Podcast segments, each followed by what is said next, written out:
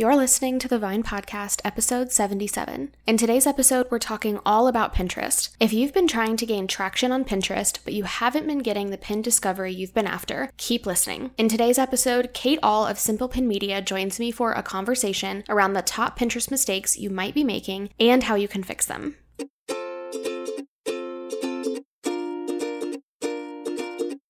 Hey friend, I'm Madison Wetherill, a web designer and branding strategist for food bloggers and your host for the Vine podcast. This show is all about supporting you as a food blogger as you grow your business. I'll share tips for designing your business and your website with intention so that you can build a blog that fits into your life, not consumes it. You'll hear tips for connecting with your audience, growing your blog, and tips for managing and designing your website, all in short, easy to consume, and actionable episodes. If you're ready to think differently about the strategies and tactics that you need to grow your food blog, you are in the right place. I'm so excited that you're here, friend. Let's get started.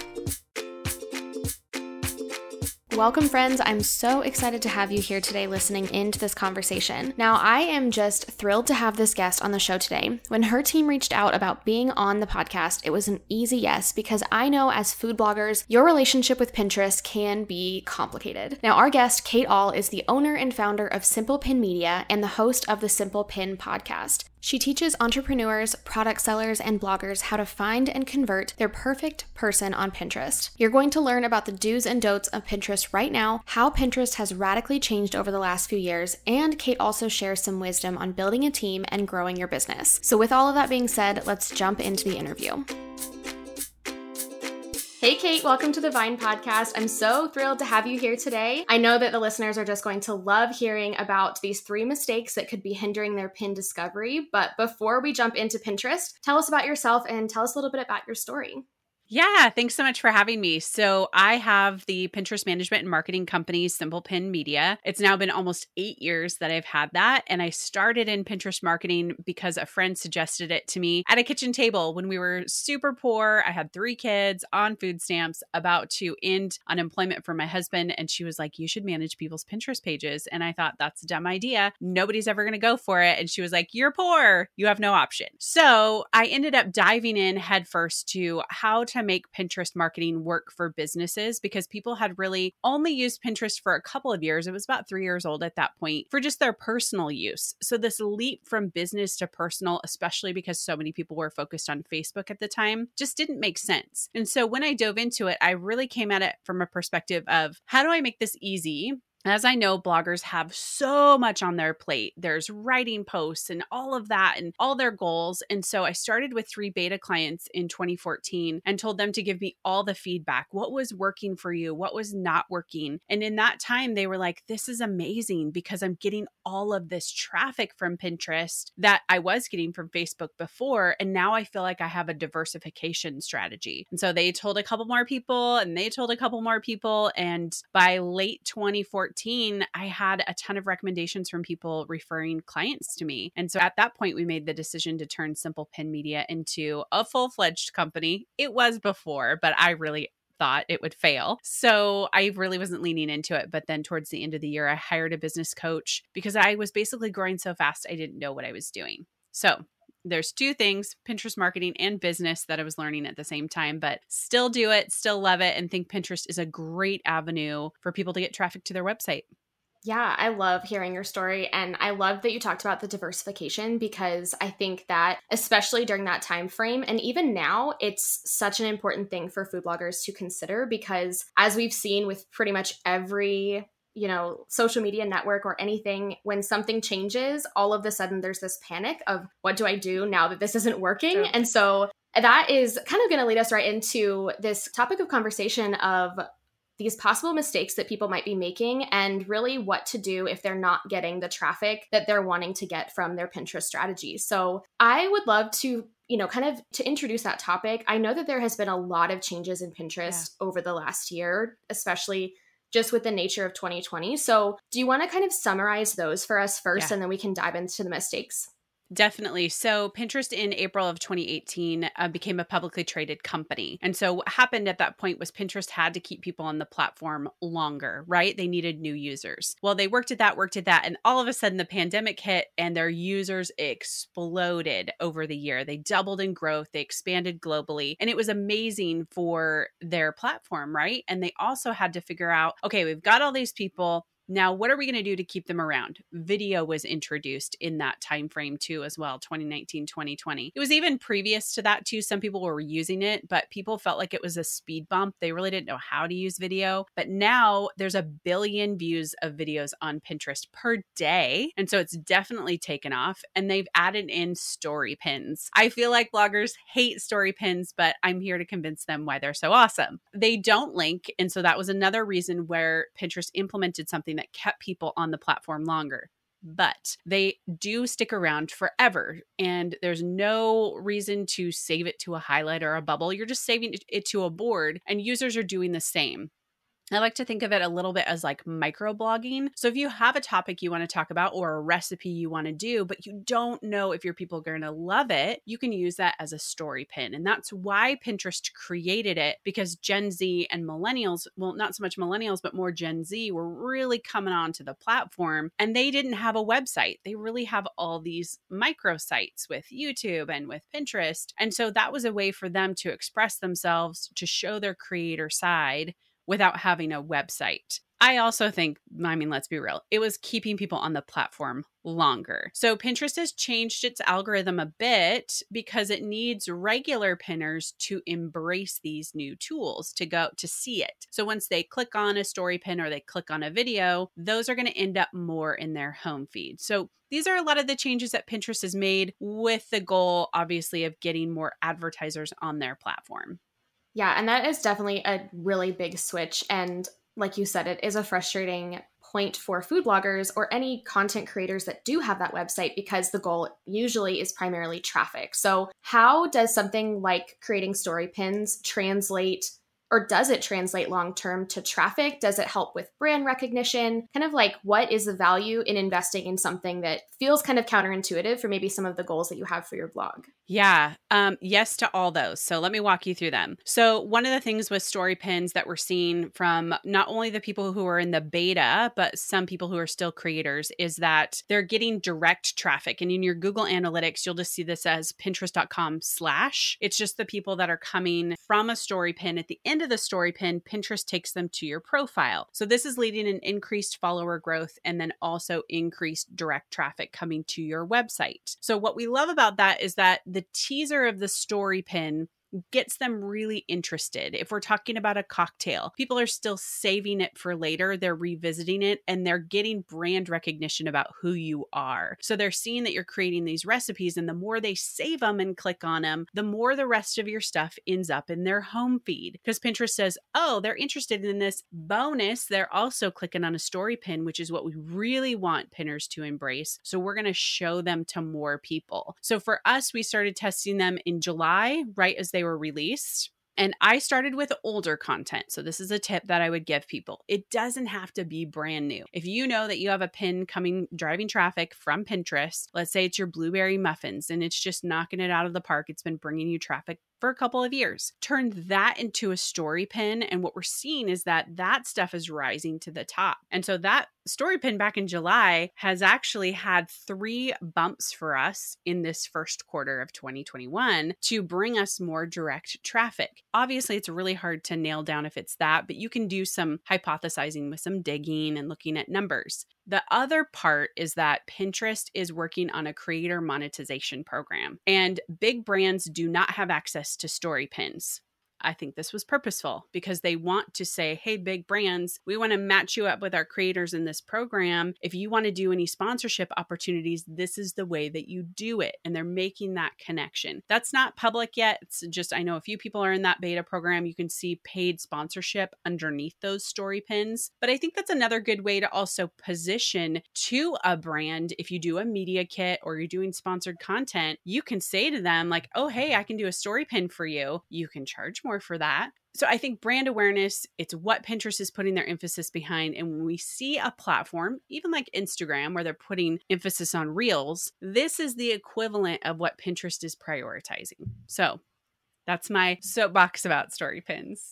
I love it. So if someone has never and this will be our last question about story pins and then we'll dive into these, you know, traffic mistakes, but if someone's never done a story pin, how should they get started? What type of content should they use for a story pin? And kind of what would your tips be to just make it happen? I would say number one is don't overthink it. Like just just do it. Food bloggers are incredibly creative. I've always been in awe of the creation of what food bloggers can do. So you can whip these out probably pretty easy. Number one, you can create on the platform, or you can use a tool like Jumprope. We like to use that for a lot of what we do as well. And you could simply do, let's take uh, like an old fashioned cocktail, and there's like a spin on it. That first one would have a card just describing what it is. You can even do a video, a quick video with that one too. Pinterest is saying they like these 15 second videos. And then this the next cards, let's say there's the steps to making this old fashioned. You can do that as well there. And you can list the ingredients too there. They have a space for that. And just make it simple pictures. If you want to do a picture with just a really simple uh, text overlay,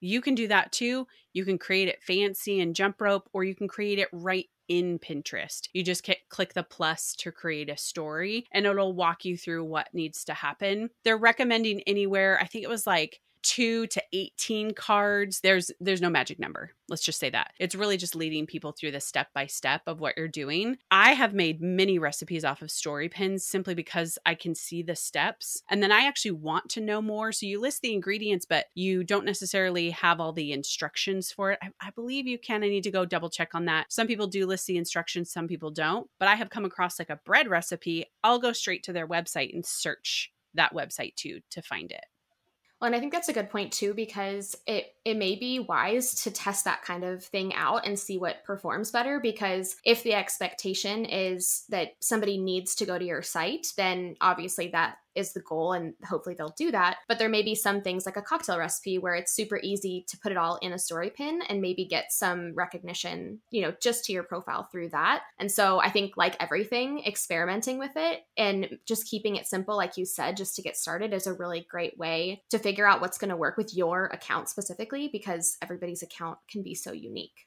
Yes definitely. All right so let's talk about getting traffic to your site how we use Pinterest for that, and really just starting to dive into some of the mistakes people may be making and, you know, the improvements that they can make to get their pins more discovered. Yeah, I would say the the one mistake we see people making is it's kind of a two in one. So I'm going to do a twofer in this one. One is the mindset that it's should happen quickly, and then also it's the ups and downs, the navigating the ups and downs of Pinterest. So you're kind of so emotionally invested in like what you had before and what you don't have now. And what we tell people now to avoid this mistake or trap, if you will, in the mindset piece is Pinterest is an arm of your marketing. And what it is, is a place where People don't care about you. They care about your recipe. They're going there to find a solution. They're going there to find what this recipe is. And a lot of people put so much stock in like the traffic spigot just constantly being this upward trajectory growth, right? That they're like, oh my gosh, I dipped, or oh my gosh, I did this. We get a lot of people who come to us and say, you know, my traffic is down from last month. And so we have people pull back and say, what did it look like last year? And especially with the pandemic, food bloggers just rose through the ranks in April and May of 2020 because people were home. It was like sourdough bread was all the rage, right? And people were just making all this stuff. So the mistake I think that people make is not looking at, as a long game. This is really a long term strategy, like you invest in Google SEO, like you invest in this platform. It's the same way. So stop thinking thinking of it as these instant gratification metrics that make us feel good and go, my people are on Pinterest. People go to Pinterest to find recipes because they want to see what it looks like. Google's not that fun for us to go to, right? Because we're we're dealing more with text. We do have images too over there as well, but we go to Pinterest because it's the only place we can find recipes and save it for later. So when you get so caught up in these ups and downs and the I want this, I want that, you lose sight of your person. And so that would be mistake number 1 that we tell people is keep focused on the people in the future. The people are going to connect with your recipe.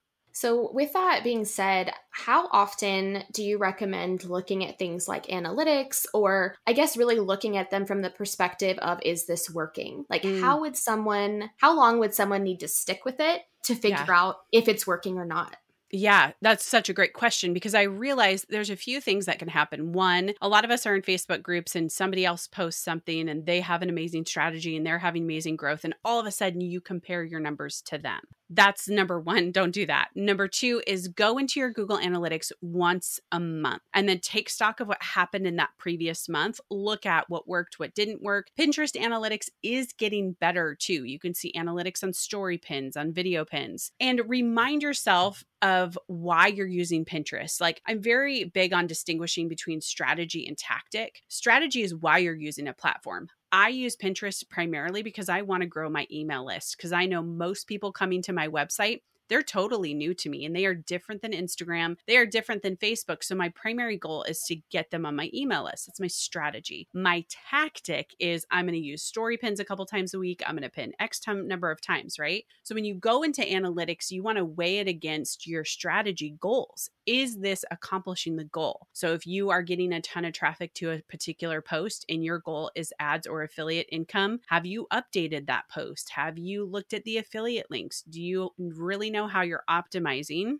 And then, if you've been on Pinterest for a while, go back in the previous quarter, in the previous year, and look at where your numbers are at. I will concede that there is a drop in traffic this year. Now, you have to look at 2019 if you were marketing on Pinterest then and do some comparison. It's kind of like 2020 with the numbers. It, you have to normalize them because we do know even from some of our clients it was quadruple what their normal numbers were. You have to look at seasonality too. August to uh, February 15th is high traffic time for food bloggers. February 15th, it's like off a cliff, and everybody's like, oh my gosh, my traffic is gone it normally happens like that. So you have to know your patterns too. And when your seasons are really you when you need to run, it's like on Pinterest when you need to run and when you need to slow down and when you need to catch up and when you need to go faster. So analytics once a month if you use obviously go into Pinterest too as well. Take note of what you're seeing as far as saves, as far as clicks to your website. And then for story pins, you're going to look at saves and close up some impressions, which I don't love to use the impressions metric, but for story pins you really have to do that. So I take about an hour. I meet with my social media manager. We did it yesterday. We go through what our previous month's growth was, what we're seeing as the highest pins driving the most traffic, and then any tweaks or changes we want to make based on where we see Pinterest kind of sending us. I absolutely loved what you said about the time to analyze the data because I think it's so easy for people to say, Yeah, I looked at my analytics, you know, I reviewed it, but the numbers without measuring them against some sort of goal or even some past metric really they're just numbers at that point. and i loved that you said the difference between strategy and tactic because that is so important and if your strategy is to get traffic to your blog to me that is kind of a part one of the strategy. It's like, then what? You know, is it just getting traffic to your blog for ad impressions? Because that's that's a full goal, but if it's getting traffic to your blog to grow your email list or to sell digital products or whatever else the second part of that goal is, then it really helps you to analyze those numbers and hopefully not panic as much if they've gone down. But yeah, there's there's just so many people that I think just take a very quick glance at numbers and get frustrated that they went down or they went up and they don't know why but there's mm. just so much more behind the scenes than just those things. So I love that whole explanation. Yeah, and I would say if I can jump to mistake number two with the images, I think that you just provided a great segue because one of the second mistakes is not connecting your images to your goal. So if your goal is getting more traffic to your website, you can't just have your image say vegan mac and cheese. It needs to be something that's maybe a little bit more clickbaity. I mean, like, I don't want to use that in a negative way, but maybe it's like, what's the secret ingredient in this mac and cheese or something like that because because if you are ads monetized and that's your number one goal, you do need eyeballs. And what a lot of people end up doing is they just either copy what a bunch of other people are doing and use that same template, which drives me absolutely crazy because there's no originality, obviously. And each one of us, we started a business because we have creativity and uniqueness. So think about that two seconds or whatever in your image that really pulls them in. Don't do this like close up on the mac and cheese and then the back up on the mac and cheese. Do it on a fork or do it different. Like get a little bit creative with this and ask for help if you're not. Like, I am not the best at images. I need people to help give me feedback because I could spend like three hours and it still looks horrible, right? It's just, it's not my thing. So I would say, really looking at your images as that front door to a click. And if that is important to you, don't just slap up the name of your recipe. Test a few, mess around with them, get creative, but get really focused on your numbers and what people are clicking on in your analytics, what those images look like, and then dial that in. I can't stress that enough because I see a lot of food bloggers, especially fall into this trap of what everybody else is doing. And it's like, I think with Pinterest marketing works best and it's most successful when people get tunnel vision on their people and how they serve them. And that comes through in those images. Absolutely. And I actually would love this is probably not mistake number three necessarily, but I would love for you to unpack this concept of your person a little bit more because mm. this is something that I talk to my audience a lot about, you know, knowing your audience, knowing who you're talking to. And I am pretty sure you gave that talk at Mediavine, that yeah. conference in Austin, right? I mm-hmm. listened to that one. And so I remember you talking about this concept of, you know, knowing who your person is and what you are saying to them really. So i would love for you to just unpack maybe a couple nuggets from like that idea and how people could figure that out because i think people really struggle to know with certainty and maybe you can't know with certainty who you're speaking to Right, right. So I think number one is to know that you might have different people on different platforms. And you might have somebody that's like your your blog reader. So I would say like start with the basis of why you do what you do, right? Like you started this business because of XYZ. So I'll say I started my business because I wanted to teach pin- people how to do Pinterest marketing in a very efficient and effective way. Well, the people that for us are on Instagram, they already kind of know how to do Pinterest. They're not new, they're just following for tips, right? But the people on Pinterest we discovered because we looked at our Google Analytics and we looked at returning users and new users in there, specifically under Pinterest, they're almost always new. They're new people and they're beginner. They are the basic. They we looked back at all of our pins too, the ones driving the most traffic. They fall in the buckets of how to and tutorials and they're very basic. And so that helped us discover that okay, our person on Pinterest, they are wanting to know how to do certain things like how to upload video, how to do a story pin, how to clean up Pinterest boards. It was like we could go down the list. And then we decided, okay, if our goal is email marketing, all of those things need to have an entry point that will help serve those people. And so it's a little bit of this discovery to say, okay, how do people use the platform? Obviously, it's it's totally different with the two. And number 2, who are they based on what they are clicking on or what's ranking high in search. So if you can do that, you can kind of guess. There's also a sneaky other little ways. You can look at those pins that um, people are pinning and you can see, you can go down and see what board they're pinned to and see what people name their boards. You might be really surprised to find that like a ton of people are pinning your stuff that are gluten free, but you're not a gluten free person, but you created like a potato dish that doesn't have gluten in it, right? So I think there's little ways to investigate on the platform to give you an idea, but you really just have to know that they're just different. They're really not. They're they're new too. That which is great. People are always like, I want new people, I want new readers well, they're over there.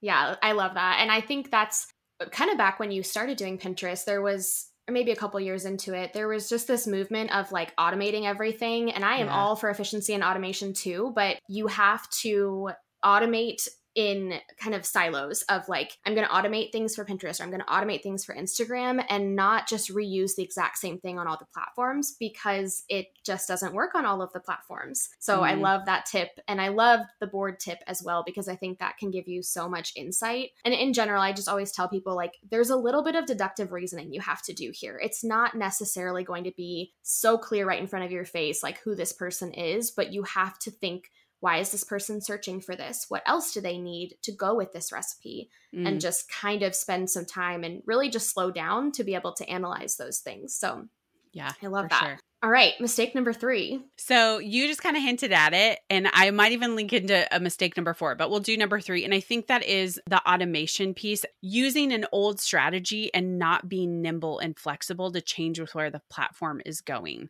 We're currently doing this with a lot of our clients. Majority of them are in food. They've been with me for 3 to 4, even 5 years, and it's time for us to go. Pinterest is changing. We need something new. It's not about how many you pins you do per day. It's, you know, the automation thing was, you know, there was that program that kept looping and sharing and over and over and over again. So the mistake I still see people making is they still buy into this old strategy that if I can put up as much as I can, if I can make 20 images per one post, if I can just help the platform with my content, I'm going to grow. I'm to cross my fingers. And that removes that intentionality and consistency. And I think what we're at with Pinterest is you can pull that down you can do less per day. You can invest in what we call diversification of your strategy, which means story pins and video pins and make it more about these new things that Pinterest is going to. And I do think that will benefit you with traffic and less pins per day. It's like it's been hard to get people to come back down to go, you don't need 30 or 40 per day. You might just need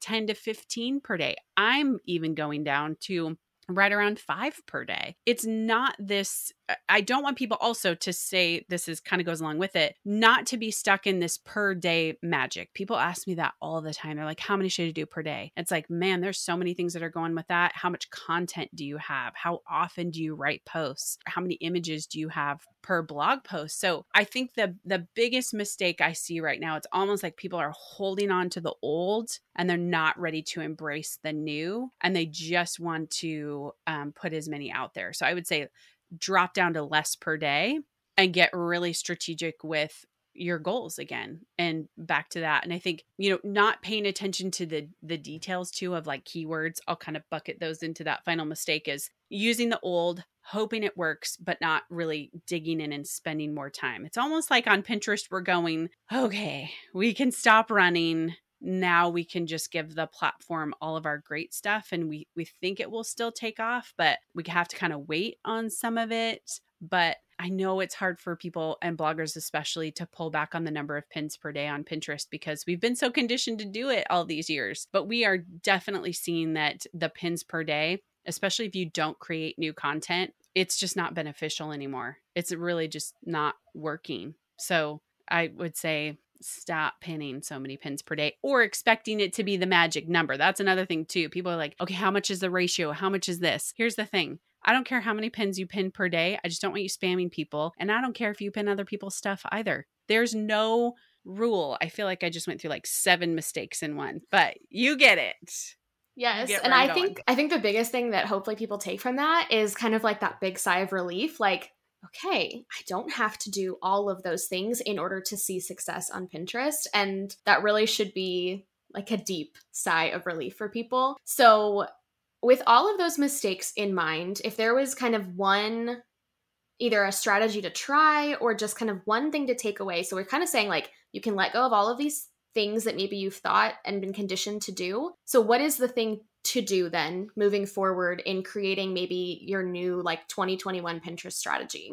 Yeah, I think for us especially, it's really leaning into story pins. And why I say that right now is because I do think there's a direct impact on traffic still. And I do think there's a direct impact on growing followers. And Pinterest is prioritizing them. Some people started, again, this is the same thing that happens. People started in the beginning, they got crazy good numbers, and they're like, wait a minute, they're dropping down we see that on Instagram too. You do your first couple reels and pin, you know, Instagram gives you all the love and then you keep doing them and they're like, eh, we're going to pump the brakes a little bit, right? But I do think it's still a really great beneficial way. I was talking with somebody else who's really leaning into this. She's on the inside of the program and she said, this is the thing that people need to be doing right now is to take advantage of where those platforms go and they're always going to change and shift. So it's really going okay the the landscape is story pins video pins with the foundation of static pins. I think people don't embrace that it was going to be detrimental. So for us, for me specifically, I'm dialing back the number of pins per day. I'm upping to story pins about three times a week. And then I don't do video for my business because I'm in the B2B space. So it's a little bit tougher. But um, I think story pins are a really good way for me to also teach how to's in those formats. So that's what I would tell people to do.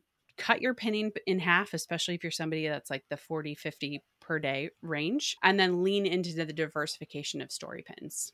I love it. Is there any tips that you would give for some of the you know the automation side of things? Do you recommend a scheduler? Do you recommend doing things live? Does it matter anymore? You know, truthfully, it didn't matter a lot, but I do know that there was a hiccup with Tailwind that happened late in 2020, early 2021, where people were seeing their numbers really just all over the map in using Tailwind. So that being said, I would tell people look at your numbers. Mine have not changed. I've not felt that impact, but I don't want to diminish somebody who's like, I looked at my numbers. It's totally different if I pin through Tailwind than I pin through Pinterest. But again, that person really knows, right? It's not this go on the camp of somebody posted this in a group, so everybody's going to do it. You may pop into Tailwind and feel like, or Planoly or later, or Canva has a scheduling tool now. Like there's a lot who have that API. So schedule versus live doesn't matter. But if you feel that it does because you've looked at your numbers, I'm going to go for it. I love automation because I forget.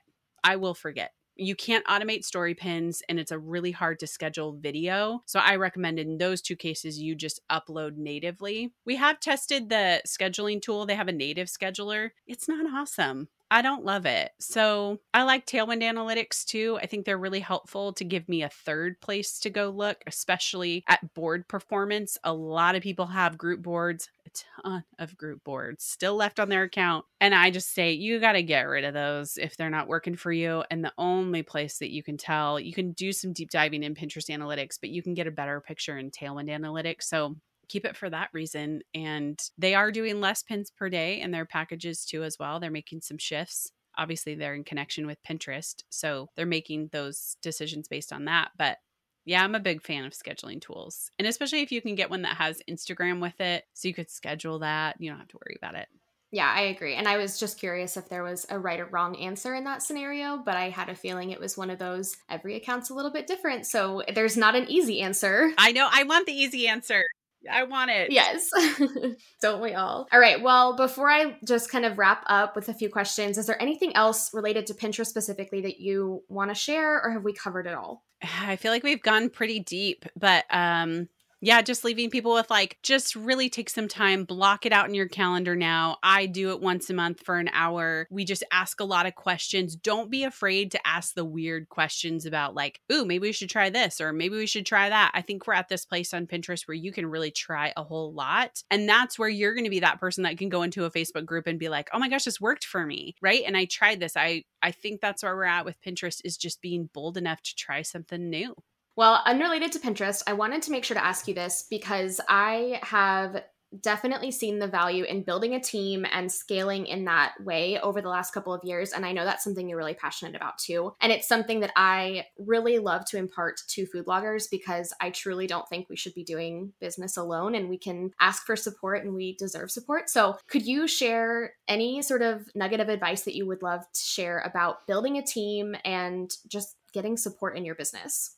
Yeah, definitely. So there's a few things that have been super instrumental for me. I'll share one resource is Patrick Lencioni. He has a book called The Ideal Team Player. Such a great book. It's written like a fiction. He has some great assessments at the end. We've used that for our team. I found that later down the road after I hired some people, but it's such a great book. Um, number two would be there are other people that are way smarter than me. I'm not the smartest person in the room, but I am the smartest gatherer. I'm good at looking and going, oh, you're really good at this and I'm not, or you have this gift and I'm not. And I think, why would I not empower women? I have an all women team to use the gifts that they didn't even know that they were good at, right? And so I love that aspect of it. And number three is everybody learns best through mistakes and nobody needs shame on top of it. Your people are going to make a mistake. And there's times where my people have screwed up big time. But you know who feels worse about that? The person who made the mistake. So if you want to be a really good boss, one, you need to model what it what your expectations are first. And then when they do screw up, you need to be the person who's the encourager because they are devastated. They don't want to screw up for you. Like, sure, there's bad apples, right, that are out there. And I've had a few come through as well. But for the most part, every experience that we've had that has been rough, people have walked away and they've learned something. And we call it fail forward here at Simple Pin. We fail forward. That's what we do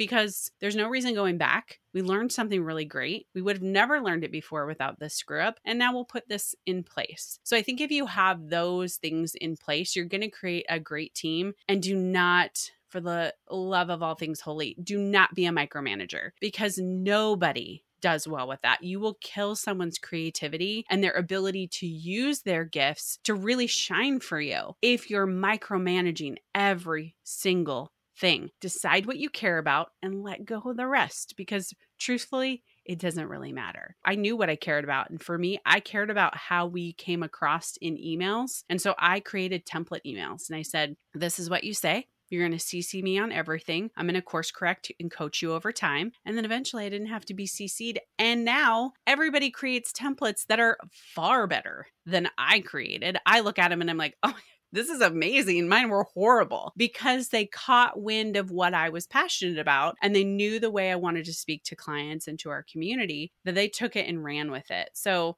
I just think like empowering other people and providing jobs. Like think about it that way too. Like you can provide income for other people they would have maybe never had before, especially people who are stay at home, dad or mom. They probably don't want to go out in the traditional workforce and you have something that they can do at home. So be so awesome they never want to leave. That's really my true motto. I love all of that so much. I definitely think there's so much to say about building a team culture and just really valuing people and the people that are, you know, serving your business, serving your lifestyle, even. And so I just loved all of that. So, okay, where can people connect with you, learn more about working with Simple Pin Media, and also you can talk about your it's not really a new brand because it's you, the Kate yeah. Ahl brand, but you can talk about that side of building a, you know, an agency model as well. Yeah. So at Simple Pin Media on all social channels and then simplepinmedia.com, we obviously have the hire us or learn from us model on both the organic and the ads side. So if people want to learn Pinterest ads, we have a community for that. And then learning organic Pinterest, we have a community for that too. And then I started kateahl.com uh, at the beginning of this year as a way to teach that agency model, to teach the team building, to teach the leadership. I'd started under the Simple Pin brand and the team and I kind of walked back and said, yeah, I don't know if this is really what, you know, it feels a sidestep away from Pinterest marketing. And so we want to keep Simple Pin super clean on that topic. So we want, they're basically like, we want to release you to go do this. And that was really important for me because as a person who does lead a team, I don't want them to ever feel abandoned. So we made some changes in our business. I have a COO now who handles most of the daily stuff. So I'm able to sidestep over there. And that is, that's been a new thing for me starting starting a second business from scratch especially with no team i will tell you that's been a challenge for me as well because i'm so used to being like oh who could do that? Who could do that? And really it's me. I'm the only one to do it. So kateahl.com is that one. So if people are interested in it says pinterest agency growth building scaling right now but i think that'll really change and have a new iteration into leadership and team building.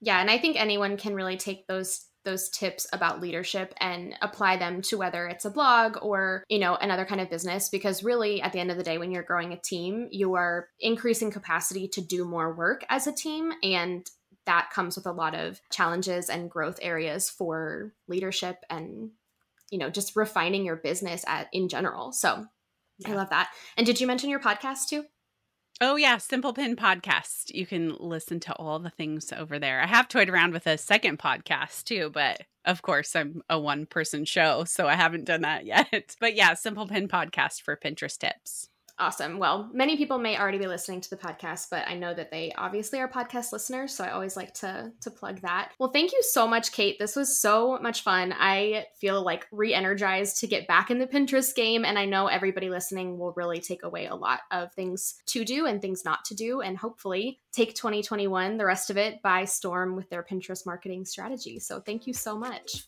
Yeah, you bet. Thank you. Thank you so much for listening to today's episode. If you enjoyed it, I would love for you to screenshot it and share it with a friend. You can tag me on Instagram stories at Grace and Vine. For the show notes for this episode, head to thevinepodcast.com. Talk soon.